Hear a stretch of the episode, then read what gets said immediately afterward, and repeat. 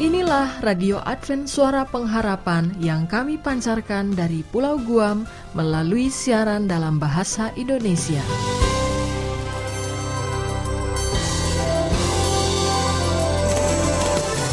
Salam sejahtera kepada saudara pendengar dimanapun Anda berada. Selamat berjumpa kembali dengan kami Radio Advent Suara Pengharapan. Dengan senang hati kami akan menemani Anda dan keluarga dengan rangkaian acara yang telah kami persiapkan bagi Anda sekeluarga, dan harapan kami kiranya siaran ini dapat bermanfaat dan menjadi berkat bagi kita semua. Selamat mengikuti dan selamat mendengarkan. Tuhan memberkati.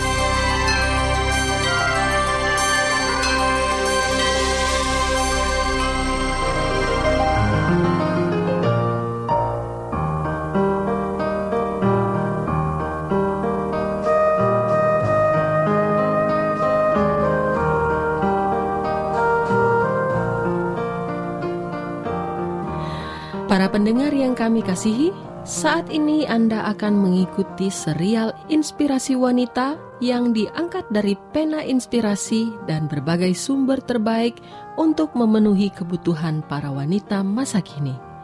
Serial ini dikemas secara ringkas dan syarat informasi untuk meluaskan wawasan para wanita, juga pengembangan diri secara menyeluruh, sehingga kehidupan para wanita terus-menerus menjadi berkat bagi kehidupan sesama dan nama Tuhan dimuliakan. Selamat mengikuti.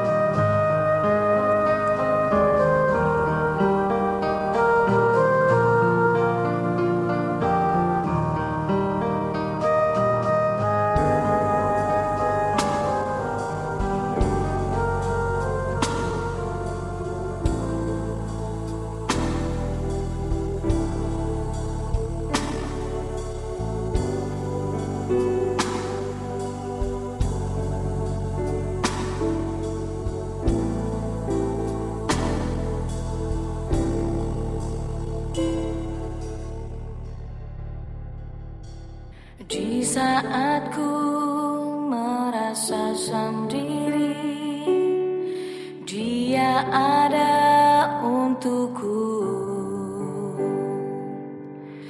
Di saat ku rasa tak berdaya, Dia angkat jiwaku.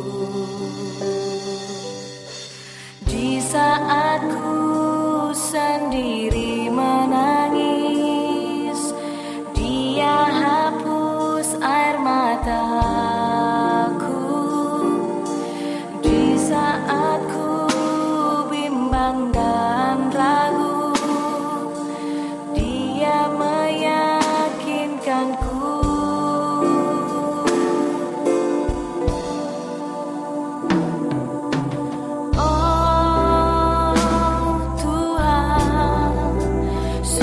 Besar kasih setiamu pada hidup.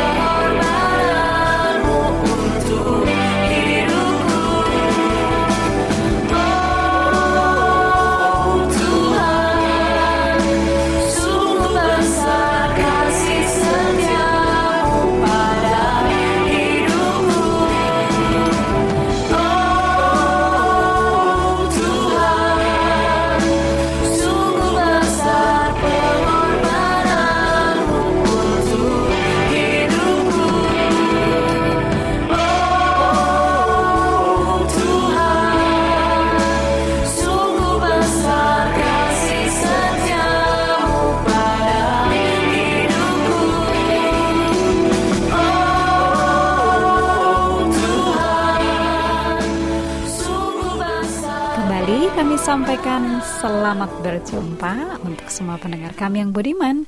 Dan secara khusus saya saat ini akan menyapa semua rekan wanita. Selamat berjumpa kembali dan kita akan lanjutkan ya bincang-bincang kita ruang serba-serbi wanita.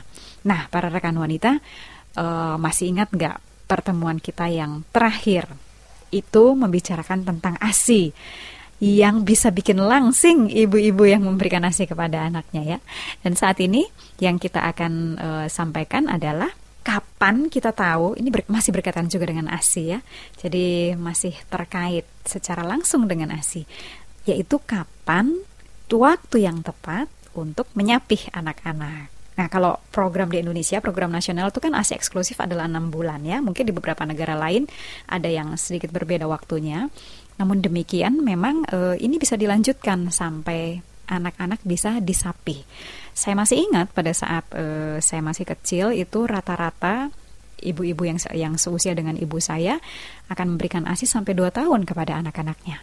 Oleh sebab itu bahkan ada beberapa cerita ya bahwa ada anak-anak yang sudah cukup besar dan masuk sekolah dan mereka masih istilahnya terikat kepada ibunya dalam hal menyusui ini.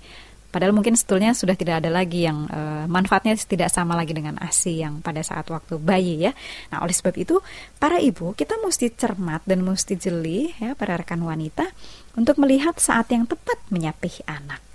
Karena biasanya memang setelah 1 tahun lebih memberikan ASI untuk bayi ya, ibu-ibu tuh harus mulai berpikir untuk sedikit demi sedikit menghentikan kebiasaannya atau sudah mulai berpikir untuk menyapih. Memang ada beberapa cara untuk menyapih ini. Ada yang banyak sekali yang melakukan dengan cara yang langsung berhenti ya. Pokoknya dibuat macam-macam lah supaya anak nggak mau lagi. Ada juga yang menganjurkan untuk tahapan demi tahapan. Nah, menyapih ya atau penyapihan itu bukan suatu hal yang negatif, karena penyapihan tidak berarti melepaskan kedekatan emosional antara ibu dan anak. Jadi tidak seperti itu ya. Ada memang beberapa pendapat yang kita dengarkan demikian, tapi pada kenyataannya tidak seperti itu. Menyapih itu bukan hal yang negatif karena itu bukan berarti memutus hubungan emosional ibu dan anak. Sebetulnya penyapihan atau menyapih ini betul-betul merupakan upaya untuk menuju hubungan yang lebih tinggi lagi. Jadi istilahnya naik ke tingkat yang berikutnya ya, untuk tetap mempertahankan kedekatan yang sudah terjalin antara ibu dan anak.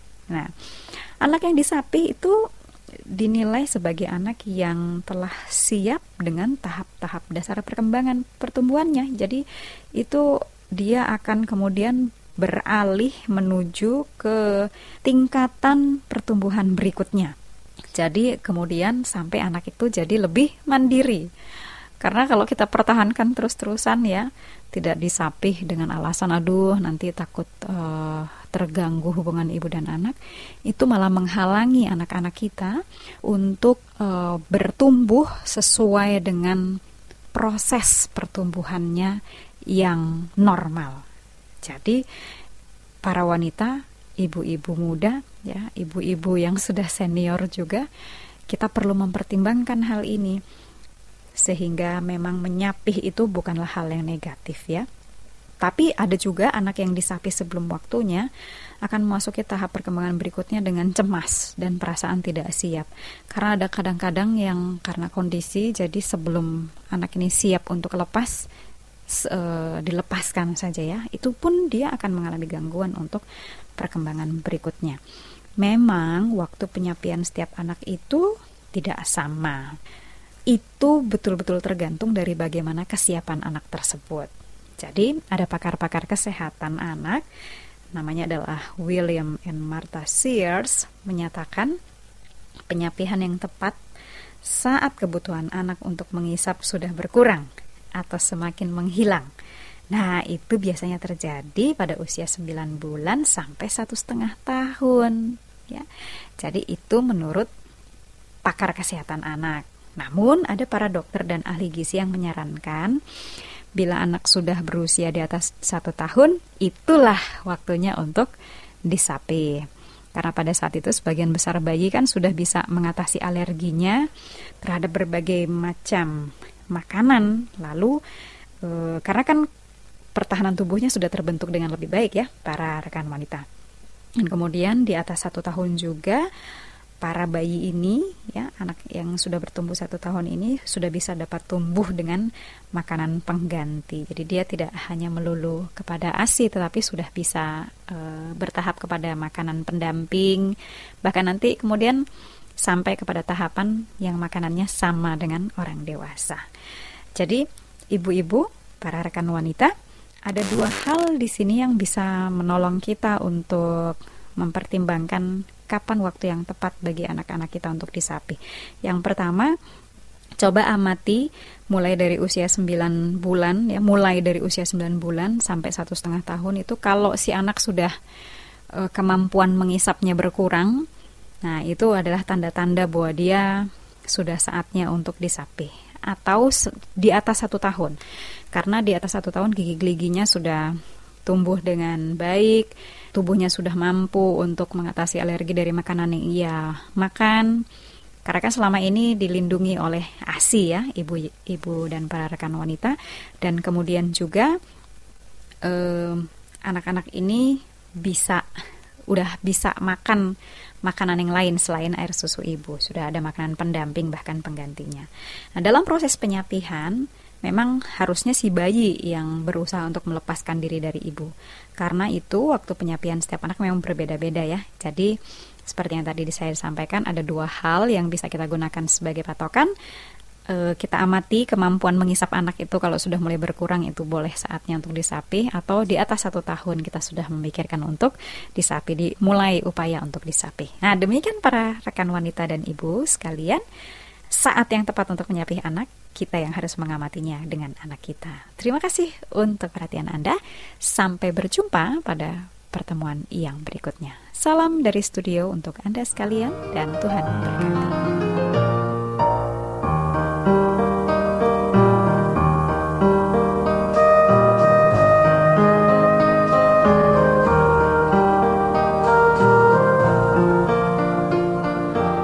Demikianlah saudara pendengar, khususnya kaum wanita yang sudah mendengarkan satu bahasan yang kita ikuti bersama, yaitu Inspirasi Wanita.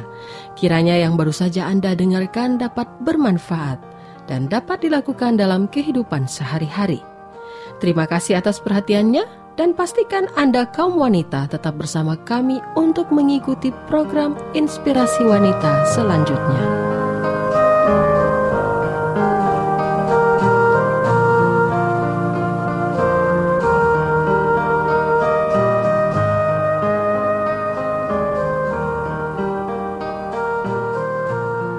Selanjutnya, marilah kita mengikuti mimbar suara pengharapan. Pernah ku tersesat, Yesuslah selamatkan, dan sinar kasih surga penuhi jiwaku.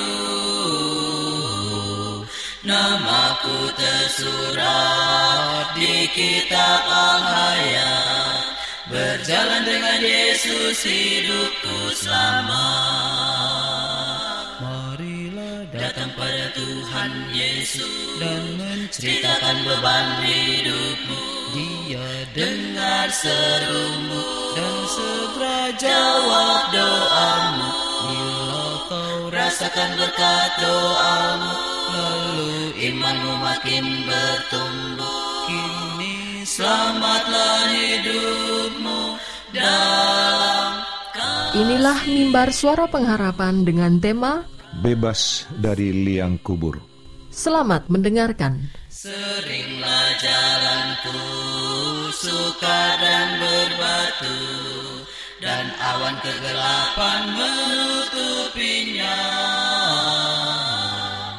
Tetapi Tuhanku cahayanya tentu.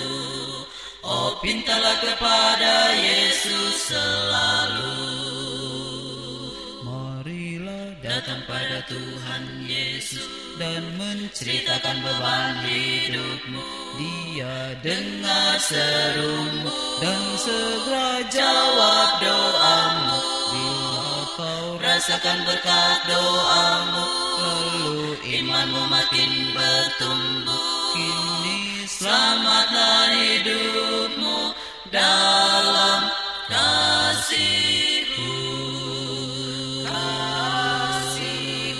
Shalom saudaraku yang diberkati Tuhan, kita puji Tuhan atas segala berkat dan kasih karunia-Nya, khususnya saat ini kita diberikan kesempatan untuk mendengarkan sabdanya dalam acara Mimbar Suara Pengharapan bersama saya Pendeta Toga Simanjuntak dengan judul pembahasan kita Bebas dari Liang Kubur. Saudara-saudara, kalau dikatakan liang kubur, tentu Anda membayangkan adalah tempat peristirahatan manusia yang sudah mati. Dan tentunya kita akan menghindari ini walaupun kita semua akan menuju ke sana. Nah, saat ini saudaraku, firman Tuhan katakan kita akan bisa dibebaskan dari liang kubur. Mari kita buka, bukan dibebaskan dari liang kubur berarti Anda itu tidak akan mati. Jangan salah saudaraku ya, kita manusia pada akhirnya akan mati akibat dosa. Tetapi kita akan melihat apakah yang dimaksud dengan liang kubur di sini. Mari kita buka Ayub pasal 33 ayat 28. Firman Tuhan berbicara, "Ia akan membebaskan nyawaku dari jalan ke liang kubur dan hidupku akan melihat terang." Ingat, Allah akan membebaskan nyawa saudara dari jalan ke liang kubur dan hidup saudara akan melihat terang. Nah, yang kita mau garis bawah adalah jalan ke liang kubur. Bukan berarti Anda dibebaskan Tuhan dari kematian, bukan saudaraku. Kita tetap pada akhirnya mati. Mari kita coba ikuti. Saudara-saudara, buah ceri atau sejenis anggur biasanya sangat sedap untuk dimakan ataupun bikin jus atau apa saja. Tetapi hati-hati, kebanyakan memakan buah anggur ini akan bisa berakhir ke dalam lubang kubur. Artinya, jangan makan terlalu banyak sehingga dibebaskan dari lubang kubur. Lalu apabila Anda depresi, Anda merasakan itu sangat mengerikan. Lalu Anda merasa sendirian, tidak ada seorang pun yang bisa mengerti, sulit untuk konsentrasi, segala sesuatu harus memerlukan usaha yang lebih keras, perasaan benar-benar hanyut dan lelah, sehingga Anda tidak bisa berpikir jernih tentang segala sesuatu, dan Anda seperti tidak ada semangat atau tidak tertarik pada apapun yang terjadi di sekeliling Anda. Bagaimana agar Anda bisa keluar dari lubang ini? Lubang depresi yang begitu besar. Nah, mungkin tahap pertama, Anda makan buah ceri atau makan lainnya pada waktu tertentu. Lalu Anda buat tenggang waktu. Tetapi mungkin Anda depresi, Anda makan lagi. Sehingga ada kebanyakan, akhirnya apa terjadi saudaraku? Anda merasa ketagihan, kecanduan, dan merusak jaringan tubuh pencernaan Anda. Untuk ini, saudaraku, Anda perlu keteraturan, dan penting dalam mengendalikan tingkat gula darah Anda, juga mengendalikan akan pola makan Anda, sistem pencernaan Anda pun diberi waktu untuk istirahat. Saudara-saudara, kebanyakan anak-anak sangat mudah depresi dan cepat naik emosinya. Lalu yang datang juga dari keluarga tidak mementingkan jam makan. Perhatikan, jika ada anak-anak yang dari keluarga makannya tidak benar, yang makan sembarangan, maka mereka mengembangkan kebiasaan makan makanan tidak bermutu, di mana mereka memakan di sembarang tempat, makan fast food, lebih banyak makan mengandung kalori, lalu terlalu banyak minyak atau terlalu asin. Lalu saudaraku, inilah terjadi dalam hidup mereka, sehingga metabolisme itu mereka membuat menimbun flek-flek dalam pembuluh darah dan menimbulkan penyakit-penyakit yang baru dalam hidupnya. Seharusnya mereka mendapatkan karbohidrat dari buah-buahan, biji-bijian dan gandum, jagung, padi-padian, dan juga mendapatkan akan serat yang tinggi dari sayur-sayuran. Lalu bisa memenuhi akan kebutuhan kekurangan darah mereka, mengkonsumsi makanan mengandung zat besi, vitamin C dan vitamin B12. Lalu katakan, makanlah banyak buah-buahan, sayur-sayuran berdaun hijau dan juga biji-bijian. Hal berikutnya perlu Anda perhatikan saudaraku, agar Anda jangan sampai ditelan oleh depresi Anda. Jangan sampai Anda terbawa dalam kesusahan mendalam sehingga seperti di dalam suasana liang kubur, yaitu gelap, tidak ada sesuatu yang bisa dilihat dan tidak bisa mengerti apa-apa, semua seperti hilang kehidupan. Itu katakan, di mana Anda harus memperhatikan pola hidup Anda. Harus mengadakan perubahan dalam suasana lingkungan Anda. Harus mengadakan suatu perubahan yang sangat drastis kalau perlu. Dan mulai satu langkah yang baik, di mana Anda harus belajar firman Tuhan dan mulai pola makan yang baik. Ahli sangat menolong tubuh Anda, melukan pikiran Anda, dan disertai gerak tubuh Anda. Ini paling utama saudaraku. Jangan Anda terpaku di meja makan atau terpaku di meja kerja Anda selama berjam-jam, sehingga Anda tidak ada kesempatan menggerakkan tubuh Anda. Tetapi saudaraku, beranjaklah sejenak. Setiap 2 jam bergerak Anda, atau tiap jam bergerak sebentar, berjalan, dan kemudian lakukan dengan gerakan ayunan tangan ringan. Bawa pikiran Anda kepada satu hal yang segar.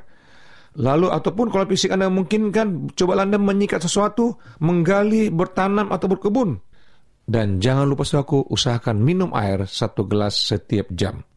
Tarik napas dalam-dalam di udara yang terbuka. Jangan tarik napas dalam-dalam di terminal saudaraku, atau di mana kendaraan banyak lolang. Itu akan membuat Anda bukan jadi lebih sehat, tapi lebih susah. Lalu basuh muka Anda dengan bagian belakang leher Anda dengan air dingin. Lalu sekali-sekali mandilah dengan hangat, diselingi dengan air dingin. Kerasa saudaraku lebih segar, dan pikiran Anda akan lebih lepas dari perasaan depresi. Nah, saudara, metode ini akan membantu sirkulasi darah dan sistem saraf Anda, dan membuat Anda akan lebih tenang dan mengatasi depresi itu. Siapa yang menolong saudaraku? Hanya Yesus Kristus yang sanggup menolong ini, sehingga Anda punya kemampuan untuk melakukan yang terbaik dalam hidup Anda. Dalam 1 Korintus 15:57 katakan, syukur kepada Allah yang telah memberikan kepada kita kemenangan oleh Yesus Kristus, Tuhan kita. Kita harus bersyukur pada Tuhan karena Tuhan telah memberikan kemenangan kepada saya, kepada saudara, pada kita semua untuk mengalahkan depresi. Mengalahkan jalan kita agar jangan terlalu cepat kita menuju ke liang kubur. Nah, saudara, baru minggu lalu ada seorang sahabat saya, masih usia 50 tahun. Dia mengalami penyakit yang cukup berat. Kenapa? Pola hidupnya, pola makannya, aktivitasnya. Tidak ada aktivitas yang membuat sehat dalam tubuhnya. Makannya selalu berlebihan, olahraganya kurang, pikirannya selalu stres. Nah, saudara, kita harus bersyukur bagaimana Tuhan menolong kita supaya kita bisa keluar dari jalan ke liang kubur, dan kita bisa mendapatkan hidup yang lebih terang, lebih nyaman. Sebagaimana Ayub katakan, walaupun dalam kesusahan dan cara fisik, cara materi dia betul-betul sangat miskin, tetapi pikirannya tidak mau disusahkan, pikirannya tidak mau depresi. Dia benar-benar sungguh-sungguh bersyukur kepada Tuhan, dan dia selalu percaya campur tangan Tuhan akan menolong dia untuk mendapatkan kemenangan dalam kehidupannya. Saudaraku, memang benar kita semua akan mengalami kematian pada saat tertentu, tapi kita bisa untuk mendapatkan usia yang panjang dan kehidupan yang terang, dan dijauhkan dari jalan ke liang kubur apabila kita mempunyai pola keteraturan hidup yang baik bersama Tuhan. Di samping saudara menjamakan saudara, hidup saudara, dan saudara selalu berbakti, menyembah Tuhan, memuliakan nama Tuhan, karena ini yang terpenting dalam hidup Anda. Nah, saudaraku, jika Anda mau doakan atau ada hal Anda mau tanyakan, hubungi kami di 0813-1884-1488. Dengan penuh sukacita kami akan melayani dan mendoakan Anda. Tuhan berkati Anda. Salam saudaraku. Amin.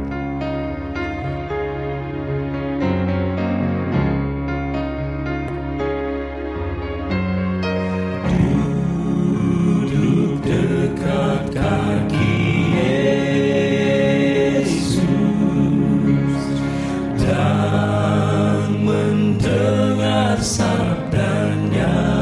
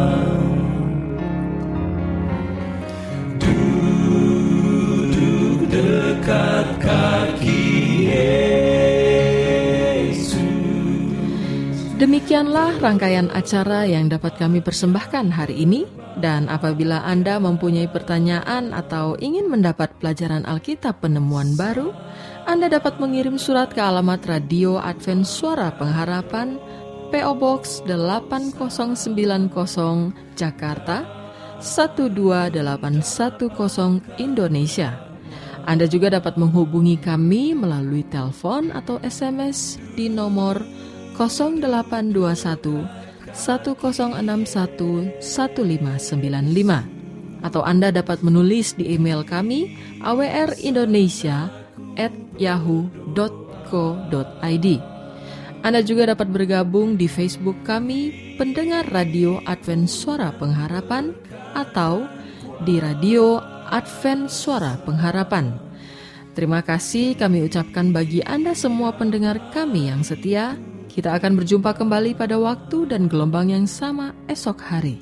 Salam kasih dan sejahtera, kiranya Tuhan memberkati kita semua. Dekat kakimu ya Yesus.